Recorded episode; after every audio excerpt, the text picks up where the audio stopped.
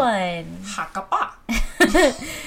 Jay just showed me this weird video of like the most basic animation, and it's a dachshund in a tiny airplane, and he's talking, but instead of talking, he's like hoppa and it's like, why is there a dachshund in a tiny airplane, and then there's like a dog on a cloud, and it's the dog of wisdom, and he's like ha. It's the dumbest video. It's so funny. But I know I'm gonna watch it like that shit eleven times. Why you go down these YouTube rabbit holes? I feel like that's Yeah. I went down. So you guys remember we had the Onisia Muller Yes. interview and we talked about the rab- the J Lo rabbit hole. Mhm. Well, someone posted a thread and there was even more Yeah. than I anticipated because they had not only like the information about the songs that she didn't sing, but also like clips of the songs that like where the vocals pre-recorded? yeah, Yeah. where the vocals were taken from other artists, Yeah. like um, three parties waiting for tonight. It's waiting for tonight, Mhm. and then it's it's just waiting for tonight. And then this other singer, I think her name's Chauncey, Sh- Shantae. Um, she sang a song called "If I Gave You My Love." Mm-hmm.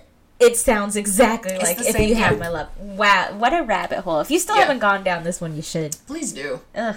It'll uh, like up your appreciation for how much that bitch steals. But then it's But kind of like congratulations on your engagement. it's really annoying that like she gets a Video Vanguard award and Missy Elliott still doesn't have one. Oh, by the way, go listen to Tempo by Lizzo and Missy Elliott. It's about. I love Lizzo. I can't believe we got to see her in person. I know she's a treat. I love her, and her music's so good. It's so good. Oh, by the way, this is the Pretty Witty podcast, um, episode eighty-five. If you didn't know, Yeah, thanks for listening. Thanks for joining.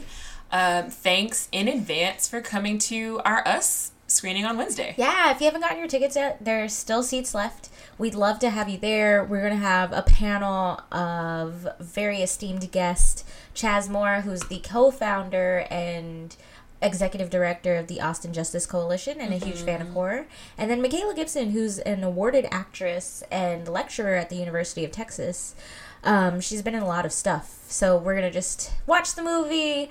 Uh, if you want to come to like a screening where there's black folks there, I feel like this movie would be appreciated seeing in a room full Yeah. of us. I definitely appreciated seeing Black Panther the way that I saw Black Panther. Exactly. You know, so this will be good. It'll be fun. Yeah, so if you can come, we definitely love to have you. I know it's a Wednesday, but it'll be a nice hump day treat for you. And uh, the movie's really brilliant, so Yeah. I feel like we'll have a great time. Yeah. So come, and we're gonna have our panel, well, discussion after the movie. Yeah, after the movie. And I'm also really interested in knowing like what else you would like us to do Yeah. with Alamo Drafthouse. Because I'm, I know I'm particularly excited about The Lion King, but Yeah. like, what else? That's for like? sure on the docket. Um, just in my opinion, I would love to do a screening of Little and have Mm-hmm. a mommy daughter. Yeah, I wish I, Event- I wish we would have been doing this during Girls Trip. Ah, that would have been, been so fun. so a good. rowdy screening. Yeah. Ooh, that's a thing. Yeah, so anyways, come this Wednesday. Our link to tickets is available on our Facebook page, Instagram, wherever you follow us at. So go get your tickets and we'll see you then. And on our website, because I'm going to do that right now. Yeah. All right, we'll move on to. We talked about vaccines not too long ago. There's been a little bit of development and research about vaccines, so I kind of just want to. Oh, what the, what the fuck did I just do? you ever do something on your computer and you're like, you're like, whoa, whoa, whoa, whoa. Whoa, no, no, no, no. Um, damn. Back it up. um, so there has been some research that shows anti-vaccine commentary comes in four different flavors: the mistrust of science and government, the fear of safety risks, uh, belief of conspiracy theories, and the support of all alternative alternative disease treatments.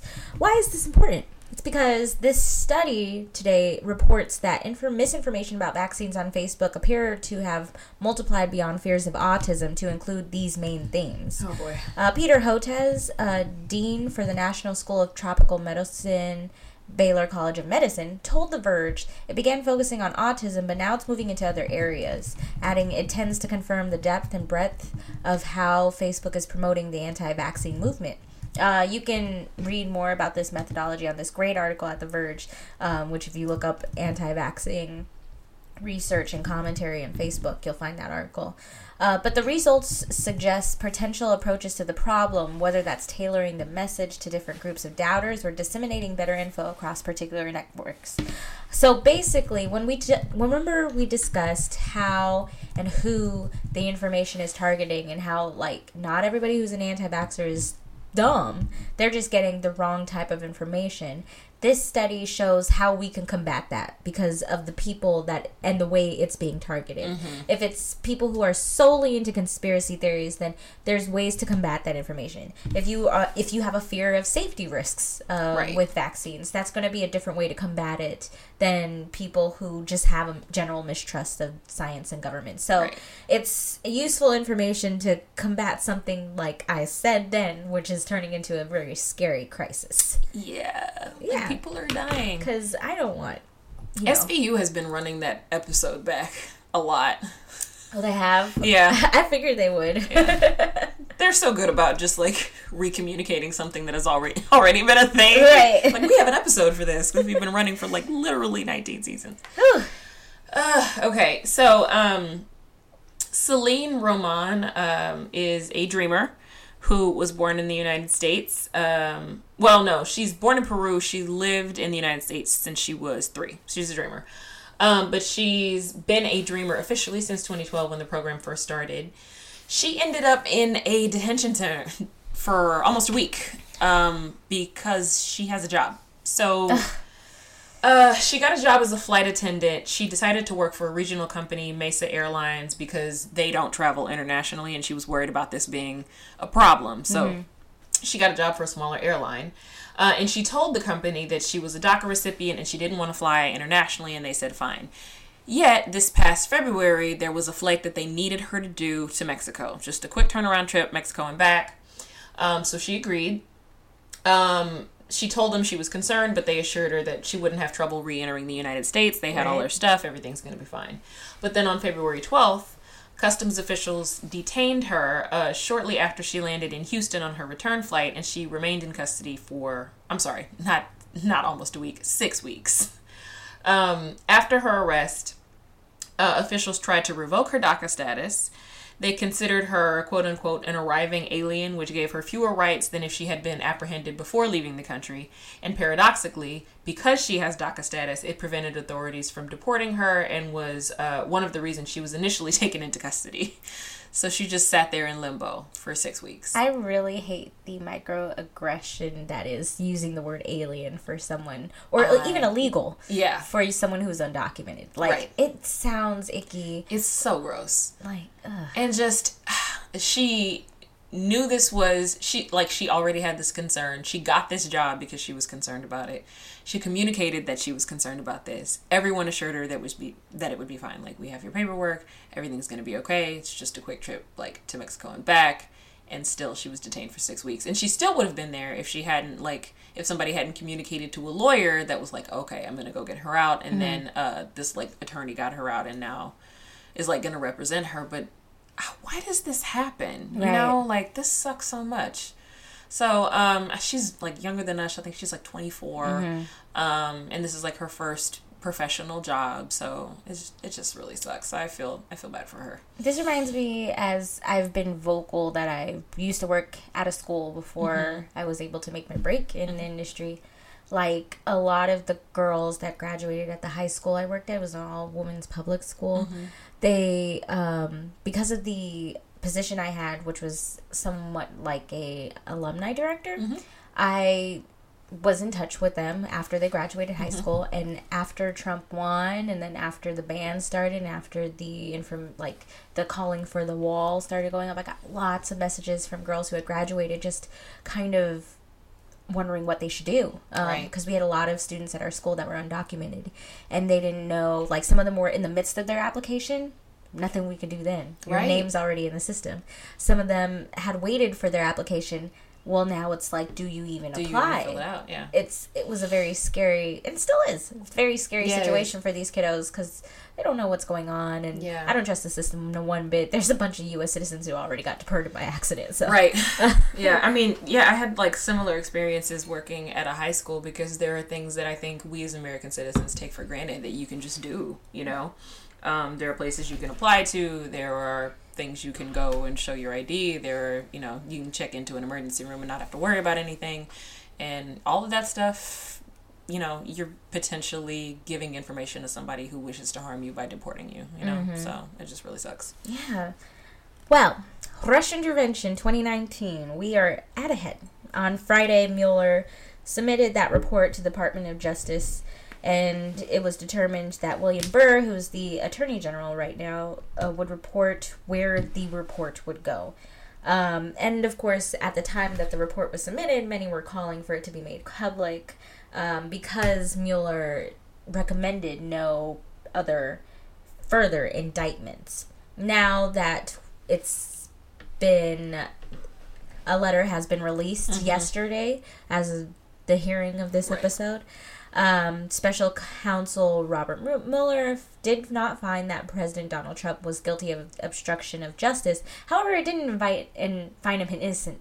Innocent either. Yeah. So that's important to note because Yeah. I'm seeing a lot of people online, especially people on the right, who are saying that he No is collusion, yeah. There's just not enough evidence to indict. exactly And Mueller's very by the book. Yeah. So Attorney General William Barr and Deputy Attorney General Rod Rosenstein have concluded that quote, the evidence is not sufficient to charge Trump with obstruction of justice. But as a letter written by Barr to the House Judiciary Committee Sunday, summarizing the still confidential Mueller report submitted to Barr and the Department of Justice on Friday, makes clear that was Barr and Rosenstein's decision, not Mueller's. In his letter, Barr explains that Mueller decided there was sufficient evidence to, quote, establish whether Trump and his associates were involved in Russian interference in the 2016 presidential presidential election. But according to Barr, Mueller didn't draw any conclusions or make any decisions about the second part of the investigation. Whether Trump obstructed justice by interfering in the investigation of Russia inter- Russian interference. This could have included firing FBI Director James Comey back in May uh, 2017, a decision that Comey said Trump made after asking Comey to go easy on Trump's former national security advisor, Michael Flynn. So we're kind of left, like, we've gotten this book, if we want to put it in, in, like, metaphorically. Right. We have this book, this book of knowledge and wealth, but there's no conclusion. No conclusion. Mm-hmm. No conclusion, no conclusion. So we don't know where to go from here. Yeah. But this also doesn't stop any of the committees that are yeah that are Yeah. ongoing. Um, this also doesn't determine what's going to happen in the South District of New York Right. with any charges. So we just kind of have to see from here. Yeah, I will say that I like am disappointed. I was sort Right. of hoping for a smoking gun, you know, just like a big smoking fantastic gun. um, but there at least is not a gun with evidence. So I will continue to wait. Um, but Right. I was just hoping for more. Like, you know, 22 months is a long time, and I was just really hoping. Yeah, uh, we were just hoping, like, I'm sure that's why the call for it to be made public is I support because, like, a lot of people were saying, this was what Barr and Rosenstein summarized. Yeah. So I would like to see everything in that report. Yeah. And it should be made public. It should be made Especially public. if we're not if we're not gonna have the president sit in on an investigation like Hillary did with her emails or Right. Clinton and whatever the fuck happened with that impeachment process. Right. Um, That was a mess. then if we're not going to hold him accountable like they did with these politicians Mm-hmm. that I've just named, then we should at the very least see his tax returns and this report. Yeah. I would be pleased with that. Yeah. Um, speaking of the United States government, uh, FEMA really fucked up. What'd they do? So, This I missed. okay, FEMA accidentally shared sensitive data, including personal banking information, um, of 2.3 million disaster survivors with some housing contractors. Uh huh. Um, putting everyone that who's at whose stuff they shared at risk of identity theft in what the agency described as a major privacy incident.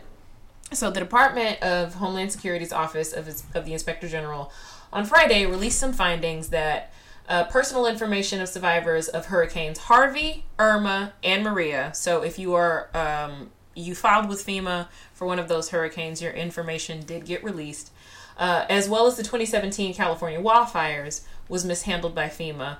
They released all of these um, all of these personal documents accidentally to a number of housing contractors. Um, so that happened. In response, the disaster relief agency said that it had taken quote unquote aggressive measures to correct the area error. But if you've been affected by one of those three hurricanes and you did file with FEMA, please go ahead and lock your credit on uh, Equifax and TransUnion. I know Experian charges twenty four ninety nine a month to lock your credit, but like two is better than none. So it's free to lock your qu- credit on Equifax and TransUnion. Um, so just go ahead and do that because, like, I'm, I'm sure housing contractors are very good people, but also there are a lot of people. So um, it's just better safe than sorry, I guess. But just, geez, get it together. You're a federal agency. What is the problem? Jesus, I hadn't even heard about this. Yeah. They royally fucked up. Right. I was just like, I didn't know about it either. I was just like scrolling Washington Post and I was like, wait, what? Because I've been a hurricane victim like three times. What a shame. yeah. Okay, that'll bring us to. Pretty Petty Report. I'm going to start off with some kind of cool news. Awesome. I love cool news. We need some better Positivity? sometimes. So Tamron Hall, the baddest bitch, Mm-hmm. who, if you remember that whole Matt Lauer situation, no, Megyn Kelly situation on Mm-hmm. NBC, she was one of the people who was like taking a back seat when Megyn Kelly got her spot on NBC Right. on that morning show, and it was like, why, Why? are you doing this? Her and what's his name, um, that she would co-host with the black guy. Oh, why do I always forget his name? They were so yeah. they were so good together, and it was kind of like, what are you guys doing? You're replacing her with Megyn Kelly. Mm-hmm. So when she left, I was like, I fully support girl because I don't know, I don't know why they would make a decision like Right. that. Like, ugh. So Tamron Hall's getting a new show. Um, it's going to be on ABC. It's absolutely necessary because I, like I said, she was great on morning show. She's great morning show TV. Mm-hmm. She's like the real life embodiment of Gabrielle Union's character Mary Jane Mm-hmm. on being Mary Jane, in my opinion. And I was like, I just need her to get somewhere and be there and win. Yeah. And so she's getting this show on ABC. And she said she had in a like one of their first meetings to start concepting how the show's going to look, how it's going to feel, what they're going to write about, who they're going to bring on, and it was a room full of men. and Oh. like she was kind of like taken aback by that because talk No, shows, yeah. uh, especially because of the amount of viewers, are usually women. Mm-hmm. So having a room full of men, regardless of your you're talking about cameramen or writers or whatever, Right. doesn't make any sense. So she requested that more women be on the staff and Yeah. made it happen, which rightfully so because Yeah, some men, sure. All men, no, no, it should be half and half. But it should also be enough women because the of the type of show this is. Right. This is that's very apparent of the problem with why we see how inauthentic TV is Right. made or film. Um, so just to quote her, the network implied, and she basically said, because I have to find my thing. She said, and I had to say, sorry to tell you, but we're going to have a lot of women and staff. I don't want to Sorry to tell you. I don't want to just talk to you, you men all day. We need some women in here. And I was like, yes, I'm living for this. Oh my god, I And love this is it. after I already feel like a type of way about like how she got secretly married, didn't give a fuck Mm-hmm. what anybody thought. And now that she's pregnant, she's 48, she's pregnant, she's glowing, she's getting her TV show. I am just so excited by her and I'm glad like it takes that, it takes someone to advocate Yeah. for that cuz there's just not enough people to advocate behind the scenes. I don't know if you're a studio exec I don't know why you would think this was even a remotely smart idea. Dumb, dumb, dumb. So like for for her to like walk in a meeting and see all these guys for this morning talk show, she's like what? What the hell? Huh, I Am I in the right room? I can imagine my own boss being like, "What the fuck?" Does she curse? yeah, she whenever she's like really like flabbergasted Yeah. by something or she's frustrated. So a lot of love times she'll just be like, "What the fuck?" like, and she doesn't say "fuck" a lot, but it's like when Yeah, but it's like when I mean it. I love it. I'm trying to think of a time whenever we were just sitting there and I just got a what the fuck. It was like um it like right when Trump had had his rally and he like made fun of the disabled Mm-hmm. Oh, yeah. journalist. So I guess she had watched a video because she's like very political. So she was online. She was like, "What the fuck?" And it, we, like it was just quiet. And I was like, "Is everything okay?" I love it. Me too. I love like funny bosses. Like being a good boss is one thing, but like bosses that are funny and they like have quirks. Like that's fun. Yeah. I like it. um, I'm gonna talk about the electoral college. Okay. Yikes! No wonder you have only the one this week. Yeah. okay. Right. So we all want the electoral college gone, um, or most of us do, and by most of us I mean Americans. When Americans are polled, we like overwhelmingly want the electoral college gone, but we also overwhelmingly want our votes to count one to one. And it's the people that don't. Right. that would like to keep it. So, why is the electoral college so bad? It creates the possibility for the loser of a popular vote to win the electoral vote. This is more than a theoretical possibility because it's happened four times out of 56, 56 presidential elections, or more than 7% of the time, which is not a good margin of error. It's not. that sucks. And the times it's happened, it's been like, it's been really not good. Bitch. like, Um, it, it- yeah, it's just created like this hideous mess every time, and we can all feel and understand how unfair that is.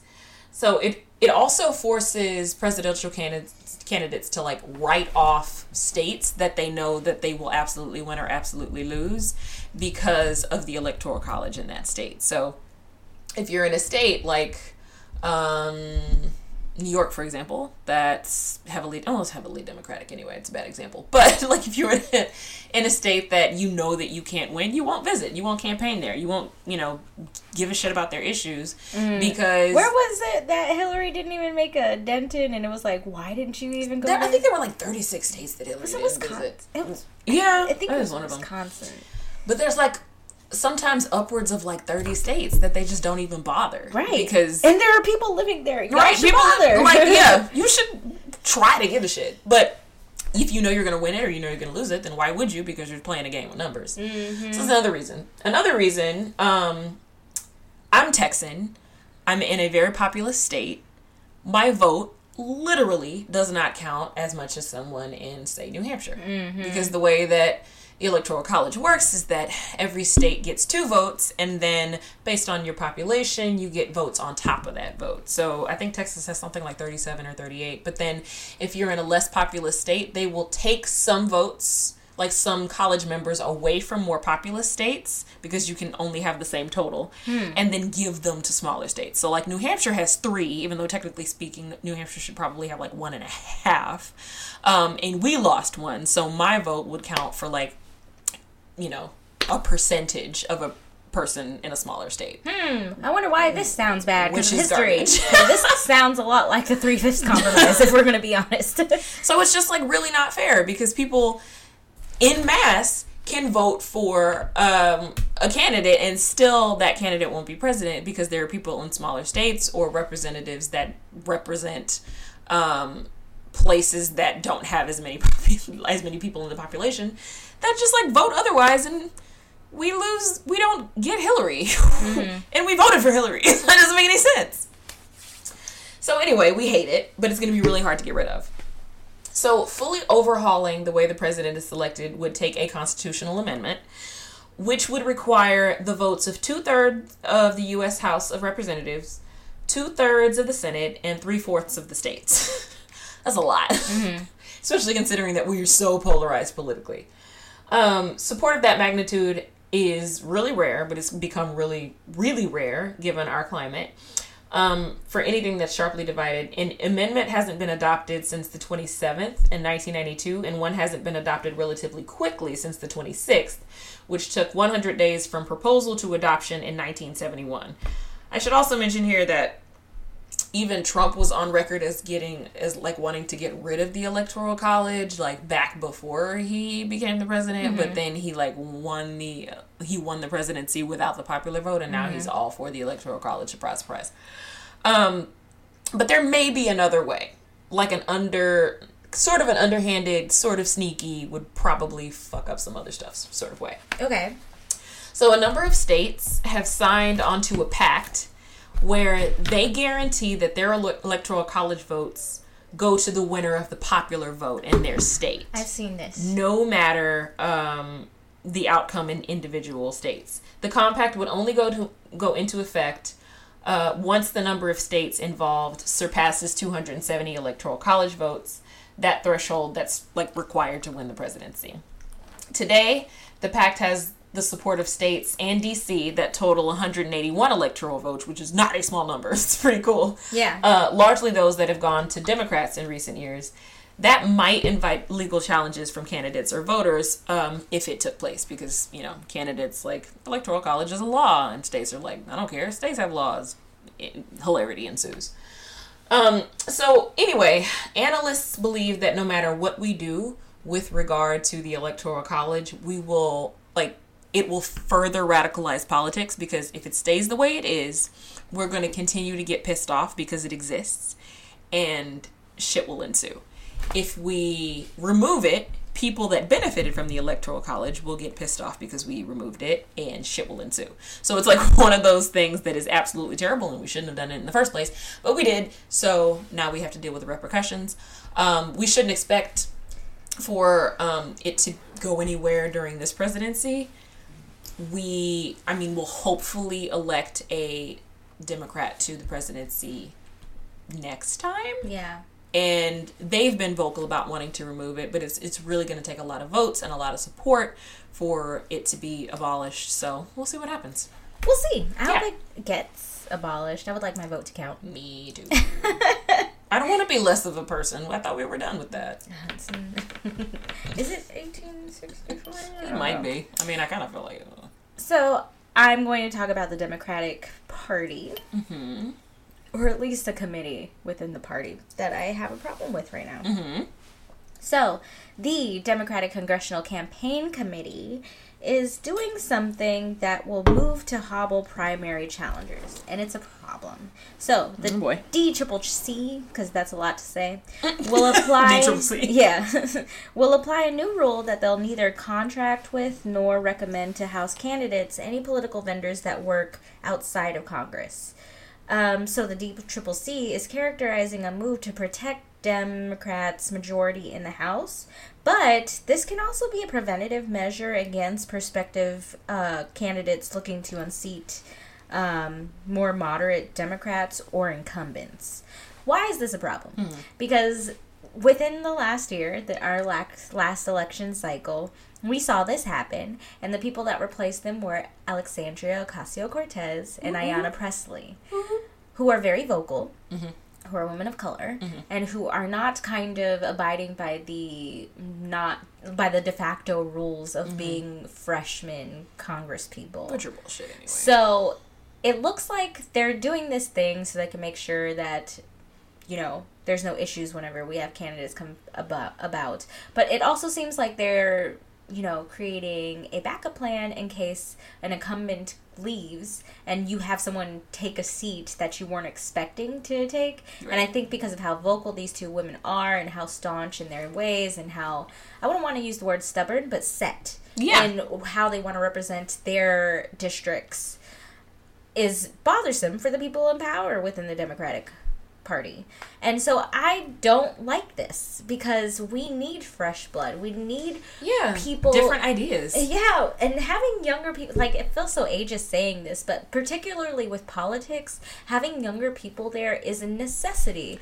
Right. Take the Green New Deal for instance. Uh like AOC is going to be living and around Mm-hmm. whenever the problems start to take place. No offense to our politicians who are up there in age. absolutely not but nancy pelosi will likely not be here They right, just because you know of things like time and age. so those things that need to be taken into consideration. And if you're just like stalling these people because they're so vocal and they're so passionate about the things that are going to directly affect us, like student debt, um, the environment, Right. um, like how cops handle police brutality. It's those are things that affect us directly more than people who are older. right And so now this rule is put in place and it feels really icky and ill timed Mm-hmm. and it just feels like you're doing something to stop a kind of movement that's yeah happening that absolutely feels like the thing and happening fast. And I mean, we do need, we always do need people that are more progressive coming in under and helping to change things because, like, Democrats used to not really be into race mixing, you know. And if we if we only ever paid attention to those people, even though they were quote unquote progressive, given the climate, then we wouldn't be where we are. So. Right. We always need to move forward. It's not okay to just like be like, well, we're good enough. No, we're not. We're nowhere near good enough. The United States of America is in peril right now. Yeah. Let's fix it.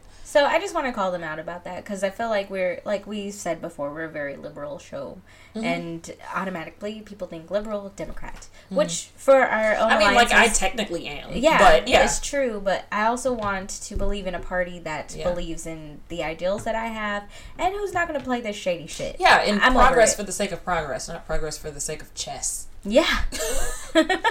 Okay, we'll take a break.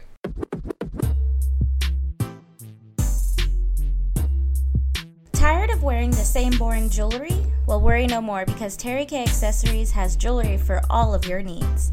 Terry K Accessories is always fabulous, always fashionable, and always $5. That's right, folks, only $5 plus tax. With new styles added daily, you can shop anytime and look like a million bucks without breaking the bank. Find that perfect pop of color, fall in love with a new statement piece, or step out of your comfort zone and try one of the hottest trends of the season. The choice is yours. Visit www.shopterryk.com to shop her lead and nickel free collection. Join the exclusive VIP Facebook group, Terry K Accessories, for prizes, deals, and more. Again, that's www.shopterryk.com. Join the Facebook group now and tell them Pretty Witty sent you. Now, back to the show. Greetings. We're out of wine. I know. It's such a sad thing when the bottle is empty. Do we have anything else Um, I might actually have another bottle down there. I think it's cab. of wine? Should I pause it? Should I stop it? Yes. Okay, so oh, we it's drugs. we definitely paused. we got a bottle. Okay, let me see. And Sorry, I'm gonna scan this real quick. She's It smells so scanning good. She's adding it to. I'm the actually gonna number. review that. Oh, you actually, are? yeah. Oh, okay. Well, I guess that slips right into. Consumer review! I'm reviewing two things. Cool. What is that face for? Okay. This because I was gonna do that. Okay. you look like a blow up doll. When you do that. if we ever get popular enough and you decide to make sex toys, I think a blow up doll will be very on brand for you. I have to. Uh, I'd rather make sex games because those are more Oh. fun. You know. Because You don't want to be a sex doll? no, I think you should consider it. I think I'm probably not the exact right body type for that because you have to have like specific. Let's move on. Okay. well, I'm reviewing two things. Two things that I am very annoyed with. Really? Okay. The first one should be obvious. I have talked about Pretty Little Liars on this show before and how annoyed I am that I started that show and I absolutely had to finish it because I had to. Right. It was seven seasons long. Seven. Long, long, that's what I said. Seven seasons long. Seven seasons long. Because I'm Sean Connery. But because it was a ABC Family freeform show, that means like 26 episodes per season. It was a lot. It was a commitment. and I started that in the beginning. The first season was great. And then it just like spiraled into all these things it need, did not need to be. I say all this to say that Pretty Little Liars now has a spin-off. It's called Pretty Little Liars: The Perfectionists, which is on Freeform now. It just uh, premiered this week, and of course, yes, I watched it. But as I watched it, I knew I was gonna feel like Ashley. We went through this before. Please don't. Why are do you doing this to yourself? so, this spin-off follows one of the Pretty Little Liars, Alison DiLaurentis, who goes to Beacon Heights University to work as a TA, um, to hope, hoping to shed her mean girl past. As you remember at the end of Pretty Little Liars, her and Emily, the girl who who plays by Shay, Shay Mitchell, who always looks so confused and hurt all the time. Uh, they were together and they were raising Alison's twins together, but apparently they're having some problems. And the way that they worded it in this first episode, it seems like Emily probably won't be popping up. Did we know Emily for something else? Uh, Well, Emily was in You. I re- reviewed You on Uh-huh. Lifetime. Okay, okay, She played. She played the rich um, friend of the girl who was being stalked, whose name was Peaches. Great. and she was like in love with her. It was a mess. If you still haven't watched You, it's on Netflix now. Netflix. I know. I keep meaning to, be, and this girl that I work with is like, it's so good, It's but a- also in like a very creepy way, and you won't Very. believe that the dude from Gossip Girl is this creepy. But you will believe. I feel like if Gossip Girl went far enough, that's you. So it hmm. makes sense, especially because Dan was Gossip Girl. yeah, So watch it. but actually, not really. Y'all just made that shit up at the end, I can agree with that because there was like a lot of plot holes with that. right? But please watch you. I'm telling you, it is so good. Okay. Anyways, also in the show, in the spin-off, um, is Mona Vanderwaal, who we find out like halfway through Pretty Little Liars is she's one of the people who played A. Um, she was also dealing with some mental health- health issues. But she works at Beacon Heights University and is the person who recommends Alison to this position. Immediately when Alison gets there, she's already weary because she didn't know Mona was working there and she didn't know she was the person recommending her. And because of all the shit that happens in Pretty Little Liars, she's like, well, I'm not going to take anything for coincidence, and I'm not going to believe any of this stuff. So we learn that um, the students that go there are dealing with some bullshit, just like in Pretty Little Liars, and then eventually someone dies, just like in Pretty Little Liars. and the plot is even more bonkers than it was in Pretty Little Liars at the start, at the very least. Um, oh, by the way, uh, at the end of Pretty Little Liars, we know Mona goes to France because she's holding um, Spencer's twin and their mama, the Drakes, um, captive, and they get away. So that's why she comes back because she didn't have anything else to do in France. It don't make no sense. Um, you're saying this, you're confused, never seen the show. To someone who's seen the show, you're like, what? You what? still confused? yeah, Because I was gonna say, like, do people that know Pretty Little Liars like? they would know if you watch the show, but, But it's they, still they like still hate it. it's still like a thing where it's like, in what universe would this actually happen? Mm. So, what I'm trying to say is because there's, like I said, there's a lot of bullshit. We meet students, you know, they got dirt on each other, they're blackmailing each other, just like in Pretty Little Liars. You are not missing anything if you don't watch this show. And if you, like, I watched this first episode and I had a talk with myself. I was like, Ashley, are you going to do this because you're a little bit curious to find out what happens next? Because that's the problem with Pretty Little Liars. It's mm-hmm. like you get you watch the show, you're like, oh, this is so annoying. Who's A? Just tell me. But then you're like, oh, they reveal just enough Yeah. to get you hooked into watching the next episode. And I did that for seven season straights. Pretty Little Liars, The Perfectionist, is doing the same thing, and I. I don't know if I can if I have the strongest resolve right to Yeah. now to watch this crappy ass. I mean, it's just like one of those things that you end up. You have to watch it because you just want to know, but then it's fine. Like I'm just gonna hate watch it. So I- then you hate watch it. I think what I'm going to do is because Pretty Little Liars and also this spin-off is based off books by the same author. Mm-hmm. I think I'm going to read the book and save myself a lot of time and energy dealing with these characters and their faces and the pretentiousness. I cannot. Yeah. So, if you've never seen this show, I say don't watch it. I give it a C minus. If you've watched Pretty Little Liars, don't do it because you Still don't? save. Don't waste your time. Damn. yeah. Okay. But if I don't read this book, I have not deleted it off my DVR. So we'll see. Okay. I'll let you guys know what I decide. Cool. But if you haven't done it yet, please don't. this is what I'm saying. Do not. Do not put yourself through this, but if you've already started, then go ahead and finish. Good God, girl, get out. Okay. Um, I'm reviewing um, an app. The app is called Delectable. I should tell you that I am really into wine. Not because I like to drink, because I don't specifically like to drink, but I do like to drink wine. Um, and that's Delectable is a wine app, so just know that. Um, so I got into wine maybe about two years ago. I don't even know when it was, but you know, I was just like, this is great, and I've just been really into it ever since. Uh, and Delectable is an app where you can collect both your opinions and other people's, like people who are actual professional sommeliers, opinions about wines. I, it- to me, it's kind of like a game where I want to collect as much wine knowledge as I can because every time you scan a different wine and review it, your number goes up. So, like, I'm just competitive with myself and I like to do that. But also, it's good for like if you want to remember that you really like this wine or something and you would like to buy it again, you get to rate it like 1 through 10 and like 1.1 1.2 like that out of 10 so like 100 on a 100 point scale actually. And take pictures of it and take notes about it and stuff like that.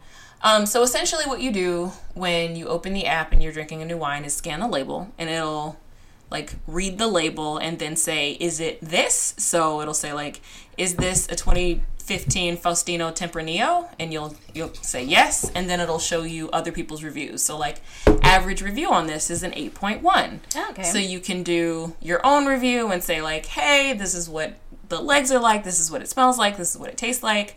I like this i don't like this i would buy it again and then you rate it on the scale mm.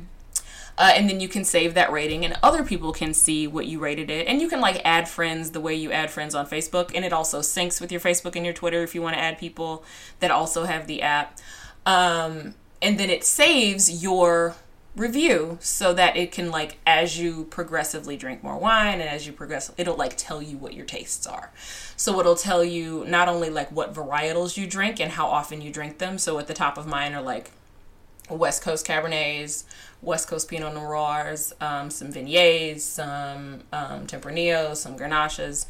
But it'll also tell you like what you tend to drink and what you tend to like, so that you can make more informed decisions before you taste something, which is really cool.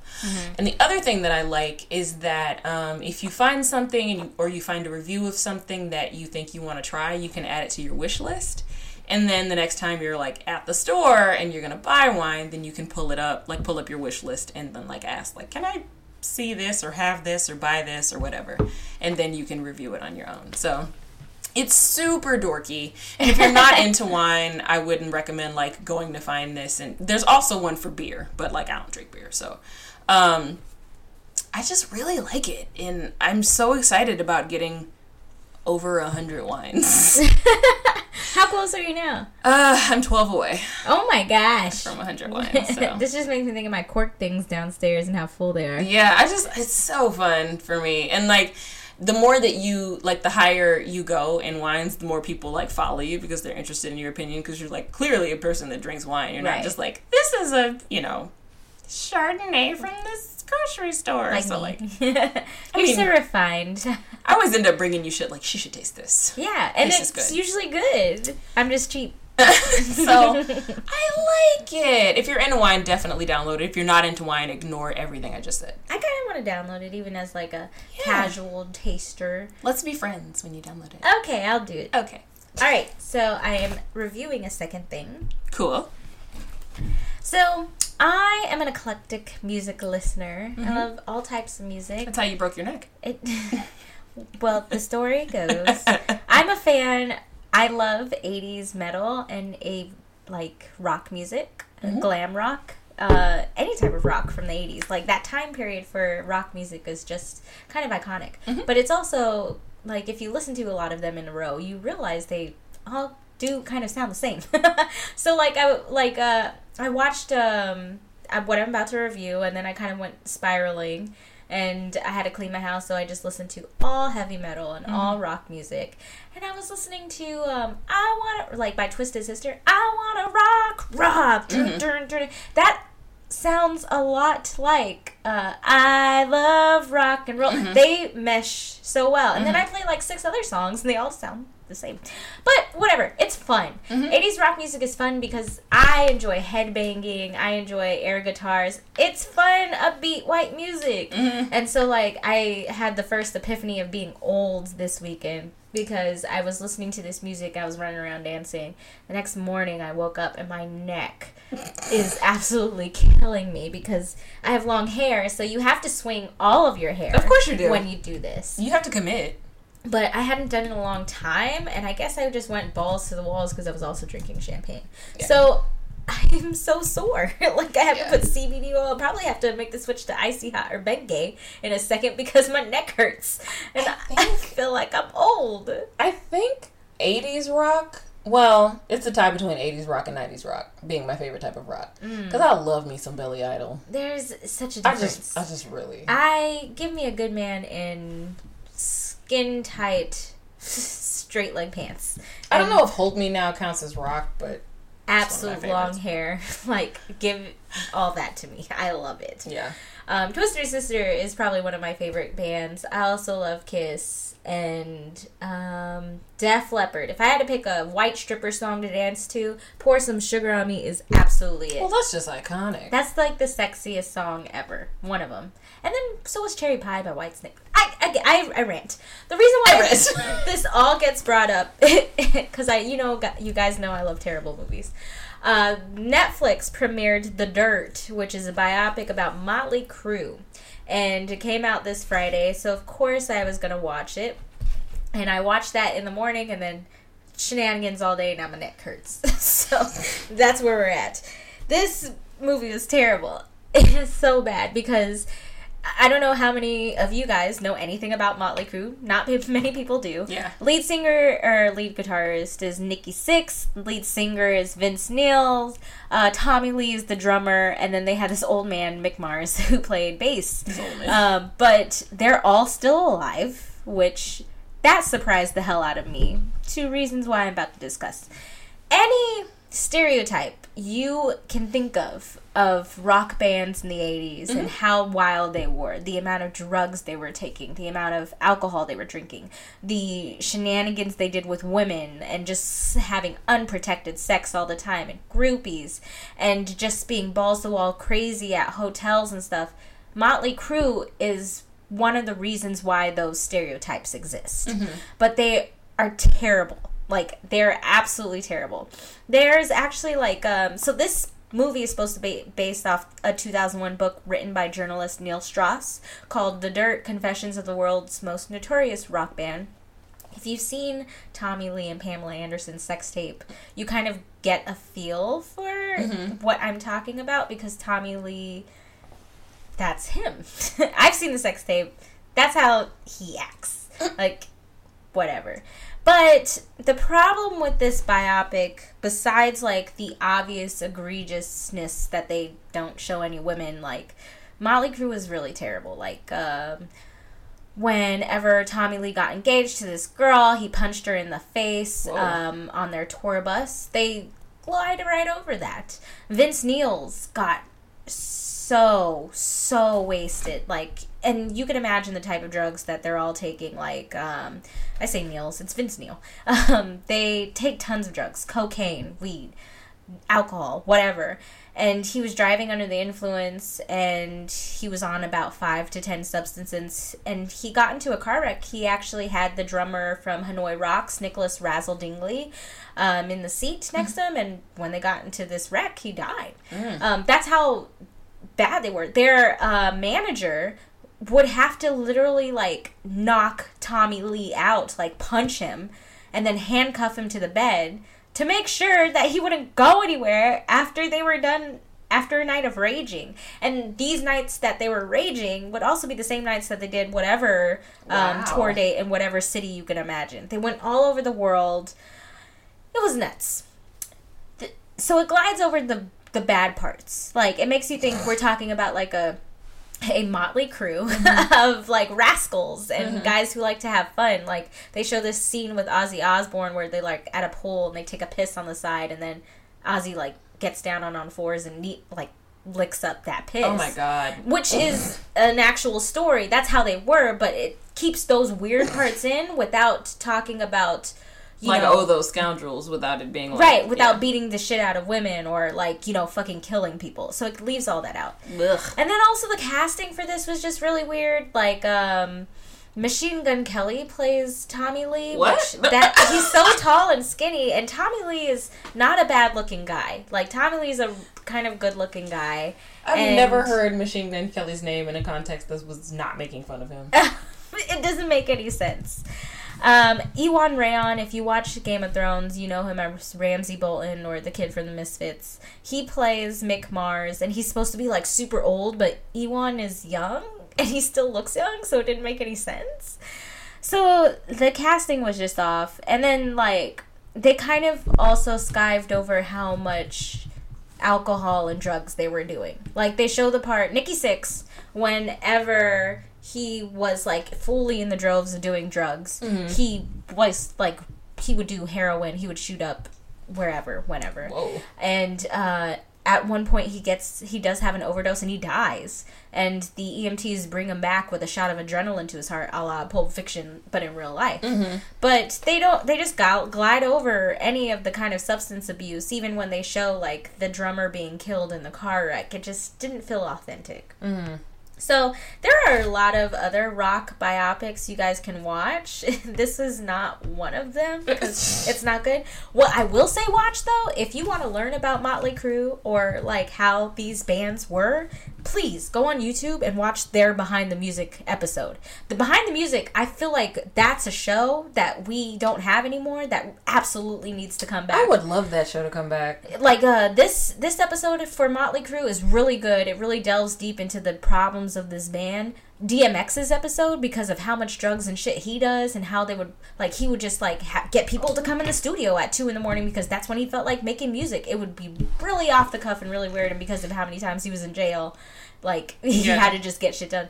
So watch those instead. This this is like I guess trying to ride the Bohemian Rhapsody train and mm-hmm. trying to get something in. It was just like piss poor. That sucks. Yeah. This is like completely out of context, but it reminds me of like the story that I don't remember what podcast this was from, but they were talking about how much drama it was to try to get Old Dirty Bastard to record. Mm-hmm. Um, especially that verse with Mariah Carey, because he was just like it was trying to like wrangle a child because he right. wouldn't, and then he was like high, and then he was cussing people out, and then like he went to sleep, and it was just like. You're on so much shit right now. I need you to come down Right. and like record this. So Like, it's just interesting. If you've never seen a behind the music episode, I think if you have the VH1 app, you can watch it all. But it's they're all on YouTube. So if you mm-hmm. want to go down that rabbit hole, please do because uh, I've never seen a like a very authentic behind the music episode before. Mm-hmm. Like it's it always gets back there. It always talks about the real stuff. It doesn't mm-hmm. try to shy away from things that are Yeah. bad. It's really good. Pink's behind the music was one of my favorites. Mm, that's a good one. Yeah. I might have to like go watch a bunch of them. Yeah, I think I'm gonna watch them all. And Um, now I have a hurt neck. I'm the bent neck lady from. Um, From what? oh, you still haven't watched um, not House on Haunted Hill, but The Haunting of Hill House Oh. on Netflix. No. There's a whole character called was- the bent like neck lady. Oh. you should watch. I told you to watch it. Yeah, but that was just like a flat. Like people aren't talking about that consistently. They're just like, oh, that was a thing and it happened and it's over. So It's I'm not gonna watch it. absolutely great, and I reviewed it on the show. And. I know, but that's so much- another one. That's my second one. I call that one. No. Yeah, I call I call that How many seasons of there is that? one.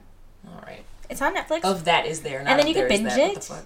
And I told you to watch it. Remember, I told you all the kids are like different stages of grief and how you would like appreciate it because you like talking about dying and death and all that stuff. Yeah. Yeah. All right. So, what was the other one I told you you had to actually like? Game of Thrones. Yeah. So you got Game of Thrones and House, The Haunting of Hill House. Game of. Thrones is such a fucking commitment. It's not finished in. I'm good. So you You finished it in how long? You didn't finish that sentence. How long did it take you to finish Game of Thrones? It took a little while, but it's Exactly. like a week. All you need is a solid week, even just watching a Off few, of work. off of- just even a few episodes each night. Oh my god. Okay. Um, it's time for. We are. I feel like you're not gonna watch the show before the. It's new gonna take me a episodes come couple of years. I feel like I'm gonna be like. No, it cannot take you a couple of years. It's gonna be 2021. I'm like, I just finished season three. I three. hate you. Okay, so we're going to play a game now. All right, what are we doing? die, just die. oh, favorite different world episode. Um, so a very long time ago, like back where you, when you were in your old apartment and we had just started the podcast, probably like episode like 18 or something. We did this thing called Opinion Wars, and we only talked about food. okay.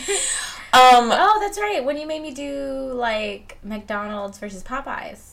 No, not that one. That was a bracket game. Oh, okay. This was just like a pin, like polarizing food where we were like mayonnaise, love it or hate it, and then we argued about different foods. Ah, I didn't even know what episode this was. It was so long I'm ago. I just like went back through stuff over the week and I was like, hey, I forgot that we did that. So this is one of those. All right. So I found six possibly polarizing things. I don't even know. Um, but we're gonna give our opinions on them, and then if we disagree, we'll talk about it. Okay. Um, and I know for sure we'll disagree on one of them because one of them is a horror movie. So, um, we will just like be like, I love it or I hate it, and then we'll discuss. Okay. All right. So number one, the Fantastic Beasts film. Hated. I just I'm not I'm not that big a fan. I haven't even bought this new one yet. And you know I Mm. would buy it usually to support. But after, did you see on Twitter when JK came out and was like, "Oh yeah, Grindelwald and Dumbledore had Such a much sex sexual relationship." Like okay, why? did you see other people were like adding in their two cents? They were like, Why? "Nobody." J.K. Rowling. Dobby was black. it just seems like I don't know. I was watching this. Um, I was going back over like CinemaSins videos, and I decided to watch all all eight Harry Potter CinemaSins videos. Yeah. Yesterday, and then I watched Fantastic Beasts because I never watched it. And the first thing, like one of the first things he, he said was like, "Do you want Har- more Harry Potter movies, but with hundred percent less Harry Potter?"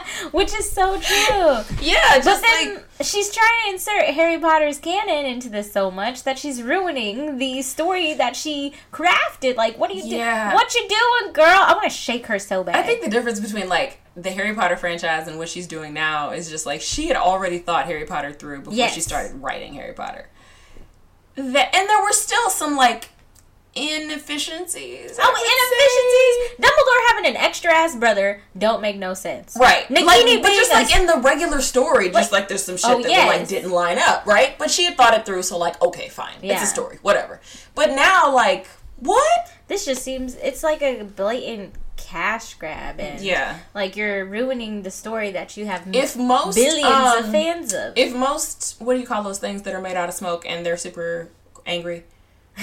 like a smoke monster? No, like in Fantastic Beasts, the Oh, uh, um the Obscurus. the obscure. Yeah, if most Obscurus are like Obscurial. Obscurials are young children, right?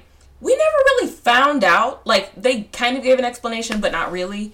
About why, why- he lives so long. Yeah, why he lived so long and got so big and got so because he's fucking pissed off, right? Yeah. So it should have killed him by now. Also, why does uh what's his name just have one? Just like that seems dangerous. to just have one in a suitcase where you keeping all this other shit. That I get because he talked about like you know that little girl dying, and he felt the only way to preserve her life was to take the obscurial with him, and because he is a magizoologist, With a suitcase that won't close. And the only thing that can I mean, how secure is it if a niffler can get out? like I'm still annoyed as we've discussed about Nagini being a whole ass witch. I'm just ah, I feel like so often for money people ruin things that are perfect or almost perfect. Yeah, And I just get tired And Harry of it. Potter was nowhere Like, near it perfect. keeps but happening. Leave it. She and she said, "I'm gonna leave it alone." We are like, "Bet." And like, if you're gonna do this, she go forward. Like, I would rather, like, sure, I, I would love some some Snape backstory for sure, because I'm one of those people that's like, I'm interested in what the fuck is wrong with Snape. Not everybody is, but I'd be interested in knowing. But like, you went way back to a textbook from the first year that I wasn't even all that interested in. First of all, secondly, if you're gonna go somewhere, go forward. Like Harry had whole ass children. Mm-hmm. He named he named them after several people he knew. I would like to know whether or not that had an effect on them. well, I told you not to read the the cursed child. I didn't. but like she did go forward but i st- i'm still kind of like flabbergasted as to why she let someone else take the reins of her story because now this staunches the opportunity for her to go forward because of this bullshit play The the shit she says just kind of ruins like the fact that she said um like and we're gonna move on because this is a whole topic. Yeah. But the fact that she was like, you know, in retrospect, I would have paired Hermione with Harry. Girl, what are you doing? like that makes no sense neither Ugh, I, I'm mean, so I would. I get it, I understand it, but don't do it after you've already, like, we've already heard the story. Hermione, to to a lot of people, is a whole ass person now and married Ron, so don't do that. Also, if you're gonna pair. Harry with anybody, pair him with Luna, obviously. i know i can like hop on that train like I adore 50% Luna. i do too Her fucking weird ass. annoyed okay, next topic. Um, Saw movie series. okay What do you think? I love Saw. I it's when it first came out, I was like, this is genius. I would do without it. And there's about like six to seven Saws in the movie franchise that I could do without. What do you want to do without? In Saw, Yeah. Do you hate that it's torture pornery? I think. Porn I mean, like, I don't love torture porn because I feel like people end up watching shit that's like real life blood and gore mm-hmm. be, because they disassociate so much that they don't know the difference between entertainment. And, but that's like a whole other issue. I think the fact that he quote unquote wants people to appreciate life better by torturing them to death is weird. And I think the first two saws. Like, how can I appreciate life when you are burning my fingers off when I'm trying to get a key? The first two saws and the not the last one because the last one doesn't make any sense. But the one where right before they were like, "Oh, this is the last saw." I think that's 8 mm-hmm. Those three answer that question well. Mm-hmm. The problem is you have all of these other movies that are absolutely focused on the torture mm-hmm. aspect of it that don't have anything to do with that question. yeah, I didn't watch any Saw after like three, I don't think. And you don't need to. And I think the third one is like the worst of them because it makes that change. Because Yeah. to me, the first Saw is brilliant. I mean, I watched it and I was like, all right. I was like, "What is this?" And I was like, And I was like, wait, he wasn't dead? like I was like, I didn't, I didn't expect it. So for me, it was like uh, for someone who like can guess what's gonna happen in a plot and be surprised, which is again why you should watch Game of Thrones. Then I'm, I was like, oh, I want to see more. Second one was okay, and then the third one was kind of like. Mm. And then it brings it back later, but by that time you've already been saturated with all of this torture porn that you need nothing with. Yeah, and that's like my least favorite type of horror, I guess. Like, Yeah. you know, torture for the sake of like entertainment is just uh, okay. I much prefer like something's haunting something else. People are being inhabited by demons. Oh, That's that's my shit. oh, you would, huh? You Yeah. would, you would. What is it we're talking about? Yeah, Hill House like- now. Yeah, now I want you to watch that fucking show. Wait, isn't that the second on your list? Yes. This is an argument we don't need to have. I'm so annoyed. Speaking of, I do think they don't need to make any more fucking saws because we don't need them. I just didn't. I don't need it. And it's then like it's like the J.K. Rowling thing. You had a good thing, and then you just and continue. you just like ran it over Yeah. with a tractor. Relax. Okay, speaking of things sort of like that, ghosts. Do you think they are real or not? I believe ghosts are real. Mhm. I believe there are supernatural beings where we can't see them, and I think they fuck around with you quite a bit. Mm-hmm. Yeah. There's no way that you have creaks downstairs and shit moving without Right. something happening. I believe they're real. I don't think ghosts in like the sense that we think that like you know those they're like invisible people that are like woo like that's not a thing. Mm-hmm. But I think that people that are dead are still hanging around. Yeah. and they sometimes they do stuff and sometimes they're just watching mm-hmm. and it just is what it is the Pretty Witty podcast subscribes to ghosts. yeah and i mean like people that are dying because i read a lot of shit about people that like the active death process because i'm really interested in it but the only way that you can know it from personal experience is if you are dying and then if you die you can't write about it because you're dead. So the studies that people do Yeah. are really interesting to me. And people that are near death or that have spent a lot of time near death like they've been really sick for a long time exist on both sides. So they can like see and talk to us but they can also see and talk to people that we can't see and then they die and then people that die after them can see and talk to them. So like that's not a coincidence like What? there's other people in this bitch and we can't see them so I- yeah i totally think I have one quick story. So when my grandmother was on her deathbed at the hospital, Mm-hmm. uh, we got the call, and then my mom, my sister, and I had to drive to Albuquerque Mm-hmm. from here, ten hour drive. She held on the entire time. We get there, the entire family's there, just kind of gathered around her bed. Mm-hmm. Um, and you know, my mom's saying her goodbyes. My sister's next to me. This was when I was like 13 Mhm. My so sister, Belinda's like eight uh, what's nine minus 13? Six. So she's young. She's a baby, so six. And she kept like tugging on my screen. She's like, at my sleeve. She's like, uh, who's that black boy next to the bed? And I was like, what are you talking about, weirdo? And she's like, who's the little black boy next to her bed? And on my mom's side of the family, they're all Hispanic. Mm-hmm. I'm just gonna say that because we don't know what, since my DNA test shows we're not Mexican i don't know what we are but they ain't black. Merlin and I are the closest black thing there. So she kept asking me that, and I kept freaking out because I didn't know what to do. And I mm-hmm. was like, I don't see any little black boy. What are you talking about? And when she was younger, she would always say weird shit like that. And I was like, mm-hmm. kids know, and it's so weird. I don't know what to do. So I absolutely believe it. Ever Yeah, no, was I like, do believe too. Like, um, one of my friends when her mother died, the same, the same man that came to get her was the same man that came to get her mother when she died. Uh-huh. Like, same black man wearing the same suit. Described them like decades apart. Like, all right. That's creepy. If that man comes to get me when I die, I am definitely telling somebody. I hope it's not him. I hope it's a family member. yeah. Like, you know, I don't want a stranger to come get me. Like, I hope it's my, my grandpa. I miss him. And I feel like he is having a bomb ass time. I bet you heaven's great. If it exists. Yeah. um, next. This one's light and fluffy. Pineapple Okay. on pizza.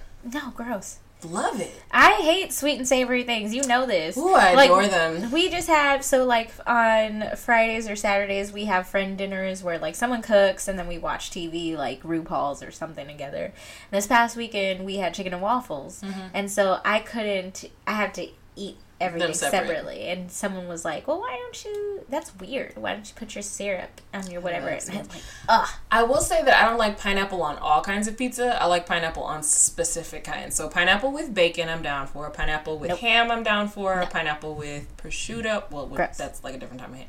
But oh my god, so yummy, so delicious. So you wouldn't like fig and prosciutto, which is amazing. I would not like any of that. Dang, so good. Sweet does not go with savory. It so does. Blah blah blah blah blah. Yeah, because I can't have sweet by itself. That's nasty. That's so weird. Oh my god. I feel like we're gonna agree on this next one. okay, Kanye West. I'm done. Yeah. Mm-hmm. I'm also done. Like being a musical genius only takes you so far. You're exhausting and you get on my nerves and you're stupid and you are probably a little self-hating. Yeah, I I can't with willfully ignorant people. Yeah. So if it's you're like if I don't read books, lol. no, Okay, yeah, fucking that's not no. and no. I don't subscribe to this. At all. Okay, that was short. Yeah. Um last one, okay. unless you have one. Mm. White chocolate. Interesting question. I think white chocolate is weird. I fucking hate white chocolate. With a vehemence that I don't think an- other people feel. But I hate the fact that it calls itself chocolate when it- there's no cocoa involved. Right. It is just like butter and sugar and like two other ingredients. I had no idea no cocoa was involved. there was no cocoa That in makes white sense chocolate. because white chocolate tastes off. it's so fucking And stupid. It ha- like when people like rave whenever there's cookies and cream bars available. right. I'm like, it tastes weird. It tastes me. stupid. and I don't like macadamia. And you ever cookies. notice that a, a white chocolate bar just can't exist by itself? Mm. It's got to be white chocolate and dark chocolate, or white chocolate and macadamia nut and peanut butter, or white chocolate. It's just like this basic bitch ass candy that I, I just really positively feel that white chocolate is garbage and nobody should eat it. Mm-hmm. I agree. All right. Uh, do I have one? I don't necessarily know. nah, I'm gonna say no. Okay, cool. Well, that was the game we played, and we're gonna take a break.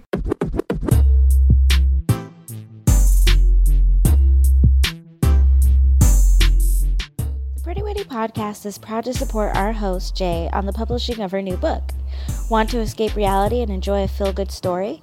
Well, check out Mostly Love, book one in the Spring Branch series by Jana Fontenot. Mostly Love tells the story of Melody Taylor, a young woman who recently moved back to her hometown to open a new business. She has no intention of falling in love, but friends, family, and fate have other ideas. To enjoy a story about overcoming self doubt and giving in to someone else completely, check out Mostly Love by Jana Fontenot wherever ebooks are sold. And now, back to the show.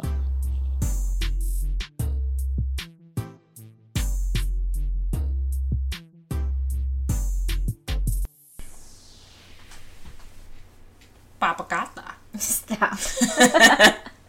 All right, we'll slide right into. Isms and ogenies. So, we've been talking about interracial relationships, both those that are friendships and those that are romantic relationships. Uh, I think I've covered all of it. So, we're going to talk about some statistics before we move into interviews. So, Interracial marriage in the US has been legal in all US states since 1967. And exactly the states that you think are the last to adopt interracial marriage are the ones that are last to adopt interracial marriage. So if you're thinking anything South Carolina and South or Texas and East, you are correct. it's literally those. Um, Loving v. Virginia deemed anti miscegenation unconstitutional, so that's how we got here. Uh, the proportion of interracial marriages as a proportion of all marriages has been increasing ever since, such that 15.1% of all new marriages in the United States are interracial, uh, compared to low single digit percentages in the mid 20th century. Public approval of interracial marriage rose from around 5% in the 1950s to 80% in the 2000s, so yay for that. The proportion of interracial marriages is markedly different depending on the ethnicity and gender of the spouses. So I found this interesting because I definitely feel something with regards to um the ethnicity of different interracial marriages like i and we'll hear this in interviews like i feel like i would do better in a marriage with somebody that's like latinx for instance as opposed to white because i think that the gaps in difference are probably a little bit closer between me and a person that is oppressed in a different way between like me and a person that's like not oppressed Right. you know um, so I, I, I feel like that makes sense. And I think that I've heard stories of um, like black mothers, for instance, being like, don't bring home these kinds of women. So I get that that's a thing. Um, but it's just interesting how like that feeds into the statistics. Some other stats. Um, if I can click them, there we go. um, among newlywed, among all newlyweds, nine point four percent of white people, seventeen point one percent of black people, twenty five point seven percent of Hispanic people, and twenty seven point seven percent of Asian people married someone whose race or ethnicity was different from their own. That kind of struck me as like, huh. What do you think? Uh, those numbers are higher than I expected. But Yeah. not really because of it's 2019. If that makes sense. Yeah. I think just um, it's different thinking about it when you're thinking about your own social circles, and then as opposed to the entire like population as a whole. Yeah, and I think like I, I think it also speaks to how like white people are still the majority in the United States that like 9% of white people married outside of their ethnicity, but like 17, 25 and 27% of black people, Hispanic people and Asian people married outside of their ethnicity. Like mm-hmm. there's just not as many, you know. It's also very interesting from my own background, coming from a place where there were just a lot of mixed people. Mm-hmm. It and being in Austin, there's just not Bixby has. I fucking hate Bixby. I didn't understand that. Whatever. Oh, she didn't understand. She well, I don't even know what I said to turn her on. Oh uh, that's what he said. So I coming from like a, a town where there are a lot of mixed folks, and then coming to cities where I don't meet as many people who are Mm-hmm. mixed, I'm like kind of taken aback by that. So I, that's also where that comes from for me too. Awesome. Yeah, Okay. because most black folks I know are just black, like Yeah. not mixed with things most and that comes like with just stepping out of my privilege and understanding the fetish, fetishization of being a mixed person right. because i've experienced that Mm-hmm. and outside of my hometown i didn't i mean i always experienced that Mm-hmm. as opposed to when i'm there never really was It wasn't a thing. i mean they'd just be like mixed girl or whatever Yeah. that's because i'm light skinned so there's also that yeah. so very interesting It is to say the interesting. I think like all of the personal anecdotal experience of mixed race mixed mixed ethnicity, let me get that right. Um relationships or marriages that I've had have always be- been between and this is like in my entire family between a black man and a Latino woman. That's like Mm, yes. the only way I've ever seen it go I- in my family. Uh, outside of my hometown, Mm-hmm. That is what I've seen mostly. Mm-hmm. Um, at my home in my hometown is different because we have a lot of people of Korean descent. And I should specify like white Latina, not Yeah. like Right, right. Yeah. Outside of my hometown, I've never met someone who is like Puerto Rican and Korean. That's not a thing anywhere Right. else. Um, and those are things that you just don't see a lot because there's not oper. I don't know. It's people Yeah, don't it's really weird. date outside of their race like that. Yeah. It's really interesting because part of me feels like there's a little bit of, like you said, like fetish, fetishization. We can't, neither one of us can say that today. Yeah. uh, there, but also, like, whoever you love is fine. So I'm not stigmatizing that in any way, but also, no other, I, I, don't, I just don't personally know of any other, like, sort of ethnicity that is mixed that way, which maybe, like, it, it could be a number of factors. It could be like socioeconomic, we're like at the same place at the same time, like, you know, that kind of thing. But Bless it's also really interesting. So, And those types of relationships kind of foster the issues that we see prominent with people who have issues with people dating outside their race. Mm-hmm. So there's nothing wrong with dating outside your race. You love who you love. Yeah. The problem is when you're doing it as opposed to a certain group of people as a negative. Right. So- So, like, the problem is when you're dating, like, strictly white or Latina women or white Latina women, and you're like, I don't date black women because XYZ. Right. like, that's a problem. And then, from my own perspective, there's also the issue of like, uh, like specifically when we think about like uh, this whole situation with YesJulz and um, black men and Veronica Vega, for example, on Love and Hip Hop Miami, you have these black men who are co-signing these women who are not black who Are criticizing other black black women Yeah. and who are also allowed to say the N word, which personally I've experienced I experienced right now. Mm-hmm. I know a lot of like white Latino women, specifically in my own friend circle, who I've had to vocally be like, You can't say the N word because you're not black. But the black men in my social circle Mm-hmm. Wouldn't like, say "Ugh." they would just not say anything. Right. And it's like, you should, because these are your friends. Right. I don't know this bitch. I, well, maybe I did. But like Whether or not I know this bitch. me saying this is going to have less of an impact Right. as you saying this. Yeah. And so therein lies the issues with these types of relationships when you do X, Y, and Z because of another group. Right. Um, oh, I forgot to mention that these were from the 2010 Pew Research Center report from the U.S. Census Bureau of uh, American Community, which is why we should take the census. If- Yeah. If, you can, don't take the census if it's not safe for you, but if it is, take it. Yeah. Um, among all newlyweds, wait, yeah, okay, among all newlyweds, intermarried pairings were primarily white Hispanic, mm. as compared to that's forty three percent, as compared to white Asian fourteen percent, white black eleven percent, and other combinations thirty point four percent. So that would be like black and Hispanic, right? Yeah. I'm guessing. Yeah. Yeah. Um, other combinations consist of pairings between minority groups, multiracial people, and American Indians. Okay. Um, gender patterns in intermarriage vary widely. Some 24% of all black male newlyweds in 2010 married outside their race, compared to just 9% of black female newlyweds. This struck me. um, so 24% is almost a quarter. 9% is not. Um, and the last time we talked about this, I was just like, I don't know if I could like date outside of my ethnicity because differences and blah blah blah blah blah. Um, but I've also been asked out by people that were not black men, and I was just like, eh, I'm okay, you know. But like, why? Because There's also like specifically thinking of Austin yeah, and nightlife. Yeah. And thinking about the type of couplings I see, Mm-hmm. I very rarely see black women with people outside of their race. yeah.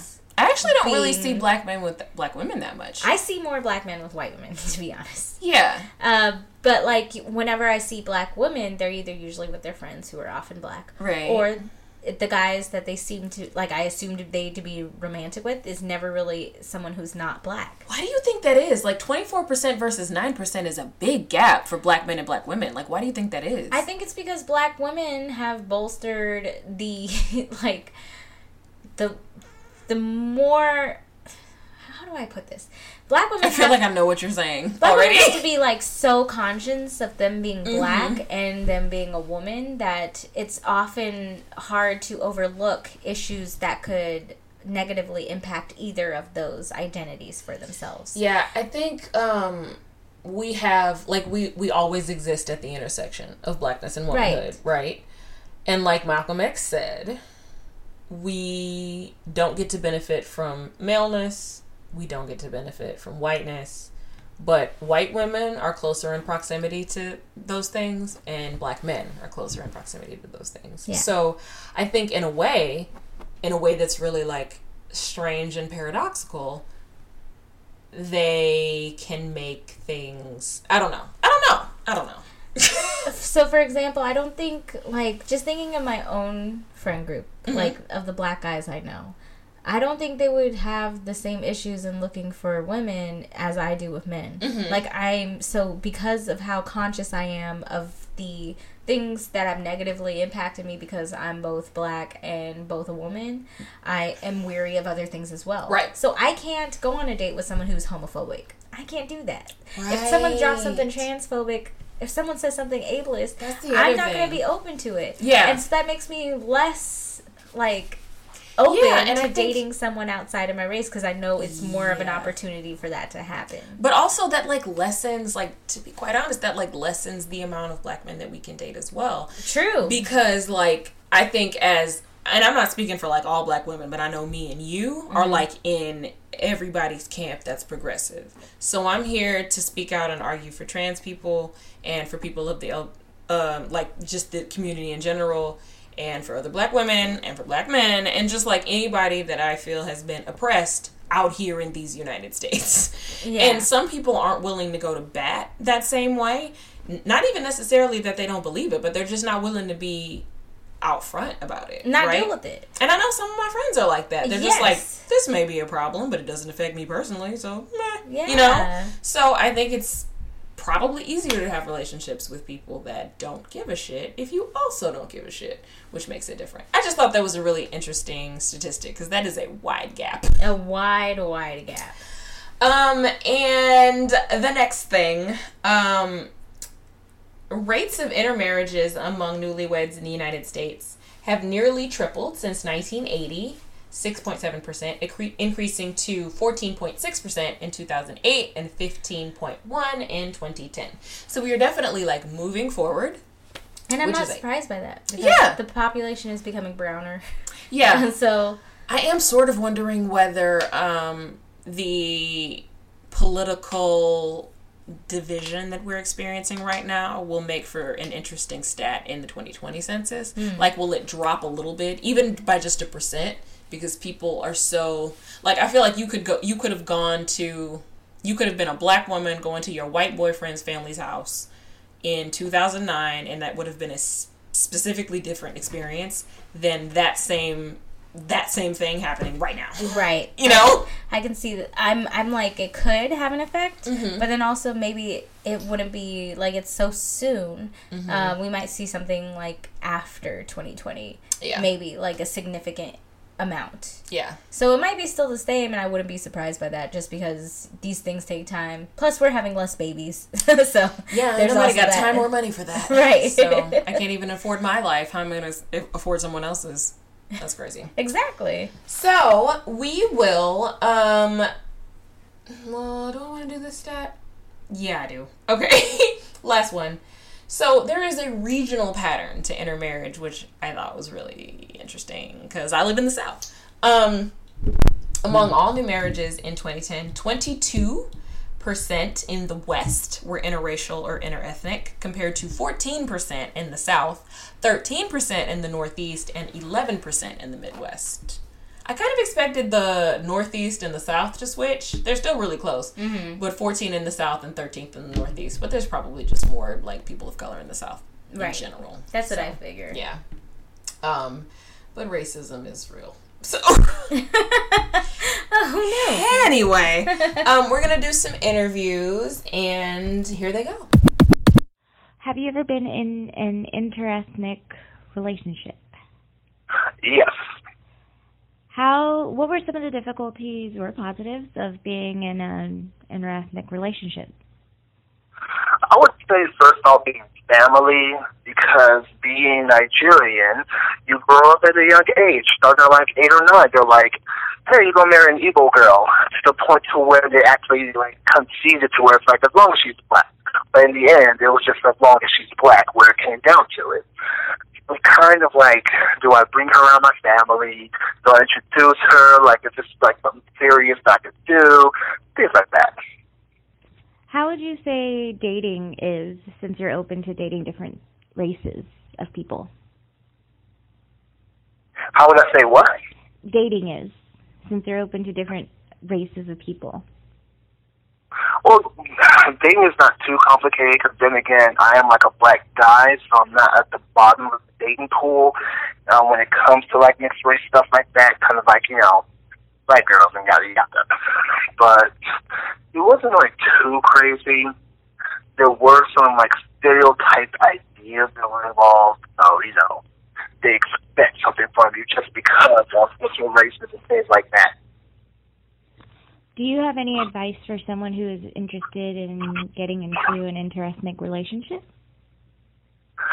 I would say more so like be honest up and upfront from Jump Street, especially with things that you are or are not comfortable with. Because, you know, you're dealing with two different ideologies and if you're basing everything off of an assumption, things will go horribly wrong. Thank you very much. And everything off of an assumption, things will go horribly wrong. Thank you very much. And everything off of an assumption, things will go horribly wrong. Thank you very much. And everything off of an assumption, things will go horribly wrong. Thank you very much and everything off of an assumption, things will go horribly wrong. I don't mm-hmm. think this is necessarily like I think it's that's more like a black white piece. Mm-hmm. Not as much as like a black other person of color. Okay. So although you could like differences exist for sure. Right. Do you think you could have a relationship with someone that was not white easier than you would be? Oh yeah, yeah, yeah. Yes, that I that I could see happening, but like white people, no. Also, like white women say a lot of like weird shit in bed that like is always really strange and racist to me. Is this from like experience? Experience? Yes, they say a bunch of craziness, like you know, nigga dick biz and like ooh black dick biz. It's just very strange. Okay, great, great. Um, do you have? Well, I know, I know for a fact that you have like a lot of friendships um, with mm-hmm. other races, and you've been in a number of weddings, which is something that we talked about before. Um, do you plan on when you get married having like a mixed ethnicity uh, groom party? What do you call those groomsmen? Yeah, like a wedding party that is diverse. Yeah. Yeah, I think no for sure. I mean, although I've also thought about like, there's no way that I could like reciprocate the amount of times I've been in weddings in my own hypothetical wedding. There's a movie about that. Uh, so that does, dresses. What'd you say? There's a movie about that. It's called Twenty Seven Dresses. I I know. I mean, right now we're at wedding number thirty-eight. Okay, never mind. That I have. That's a lot. It. It's, it's it's it's very expensive too, by the way. Yeah. It, yeah. Mhm. So I definitely think that there's, I, it could be diverse. I just mm-hmm. think that like it would probably be like overwhelmingly black. Yeah do you still have do you have friendships with people who say like strange things because they are of a, dis, a different ethnicity and they just don't know what they're saying is strange? Not at 29, 30 years old, though. Yeah. You used to? I think there was like, oh, for sure. I think there's a lot of things that a lot of us would like put up with or think that we were supposed to put up with because of like, you know, the fallacies of like black exceptionalism and other like general bullshit that you know self actualized grown me was like hell no. Right. Okay. Anything else you want to say on this topic? I mean, I think that there's like so much. The black white piece I think is like overwhelmingly how I think we look at interracial situations. Mm-hmm. But I also have like a significant part of my own family that is like Afro Latino and Afro Caribbean, mm-hmm. which that's a whole nother layer right of shiggity that I think is like worth a discussion. But like depending on like where you are in the country, um, it's it's just like not a lot of people like have that understanding. Like right now, I'm an educator on the East Coast where a lot of our like black presenting kids, you know, are gonna like we're gone for like almost a week because like they're in the islands like Carnival. Mm. Like whereas like your African American kids would not you know, even though they may all look the same, like they aren't like talking about, you know, the shock and bake and like other foolishness, Oh my god. like soca music, um, in in the same way that like our, our Caribbean kids would. Huh. Okay, well thanks. Mhm. I mean, yeah, I try to be helpful. okay, hold on, we'll stop recording. Okay, well thanks. Mhm. I mean, yeah, I Have you ever been in an interethnic relationship or marriage? Yes. How do you think it affected you or those you know? Um, at the beginning, I think you realize racism until you get into an interracial marriage, and you don't assume your family is racist Mm. until until you're getting out of your own place. What were the most difficult parts about being in an interracial or interethnic relationship within your family? I think with them understanding that the N word was a racist word, Mm. and then in it to my kids, Right. What uh did you have any difficulties raising children who were multiracial?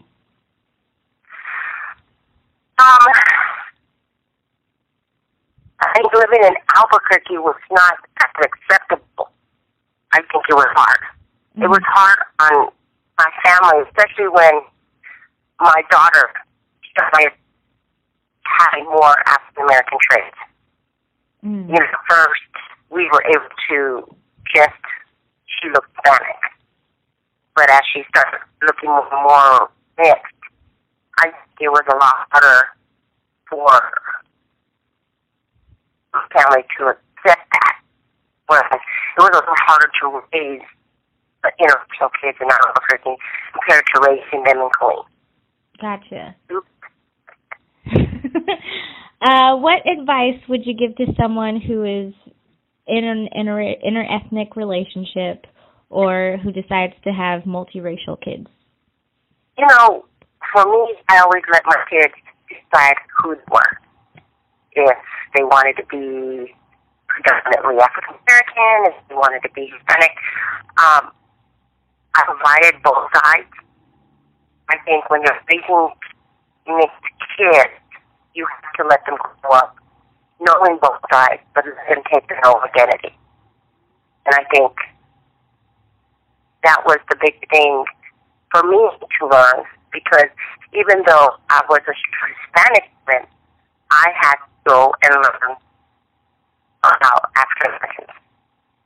And so it opened my eyes to a lot of other things.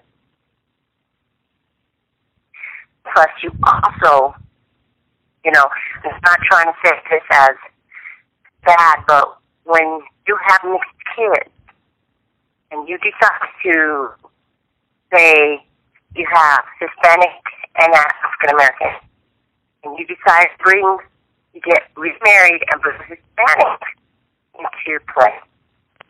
Sometimes that Hispanic male will not treat your kids the same as you kids with them, Mm. or a white male. Mm. So you you have those underlying biases.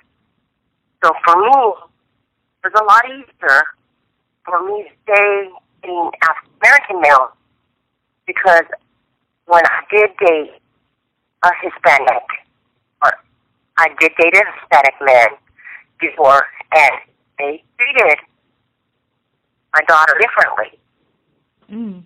because they weren't fully Hispanic.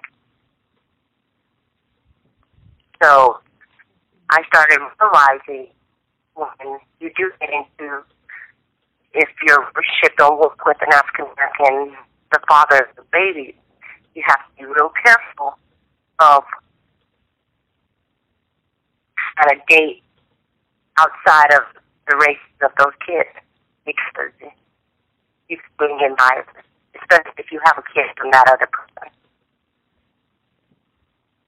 Because you can bring in bias, especially if you have a kid from that other person. Because you can bring in bias, especially if you have a kid from that other person. Because you can bring in bias, especially if you have a kid from that other person. Because you can bring in bias, especially if you have a kid from that other person. Okay, so what'd you think?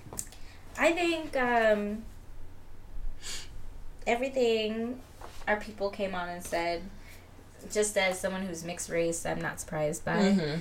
And as someone who I consider myself black. Mm-hmm. So it also spars this conversation, which we kind of delved into a little bit when we talked about Mo- Meghan Markle. Mm-hmm. Like, I'll go back and forth between saying I'm mixed and black, but I identify as black because that's what is identified of me 1st Usually, especially when I wear my hair. Mm-hmm. Curling. Yeah, and because lips. So, like my features are a little bit Afrocentric. Mm-hmm. I'm just light skinned, mm-hmm. and if I wear my hair natural, it's just more prominent. For my sister, that's definitely not the case because mm-hmm. of how different we look. Um, she looks a lot more like white Latina passing, and she did brown.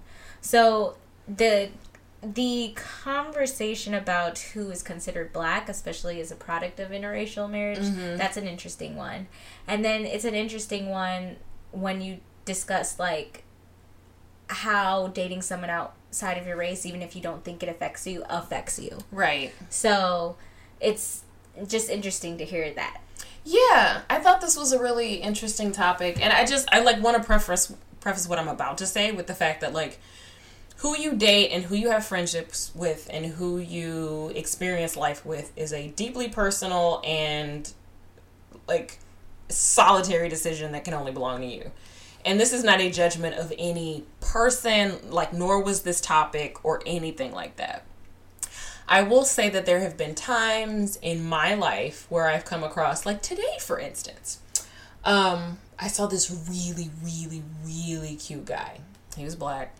And just kind of my whole, like, wide receiver type body. Tall, but muscular. Had, like, jaws that went probably just a little too far out.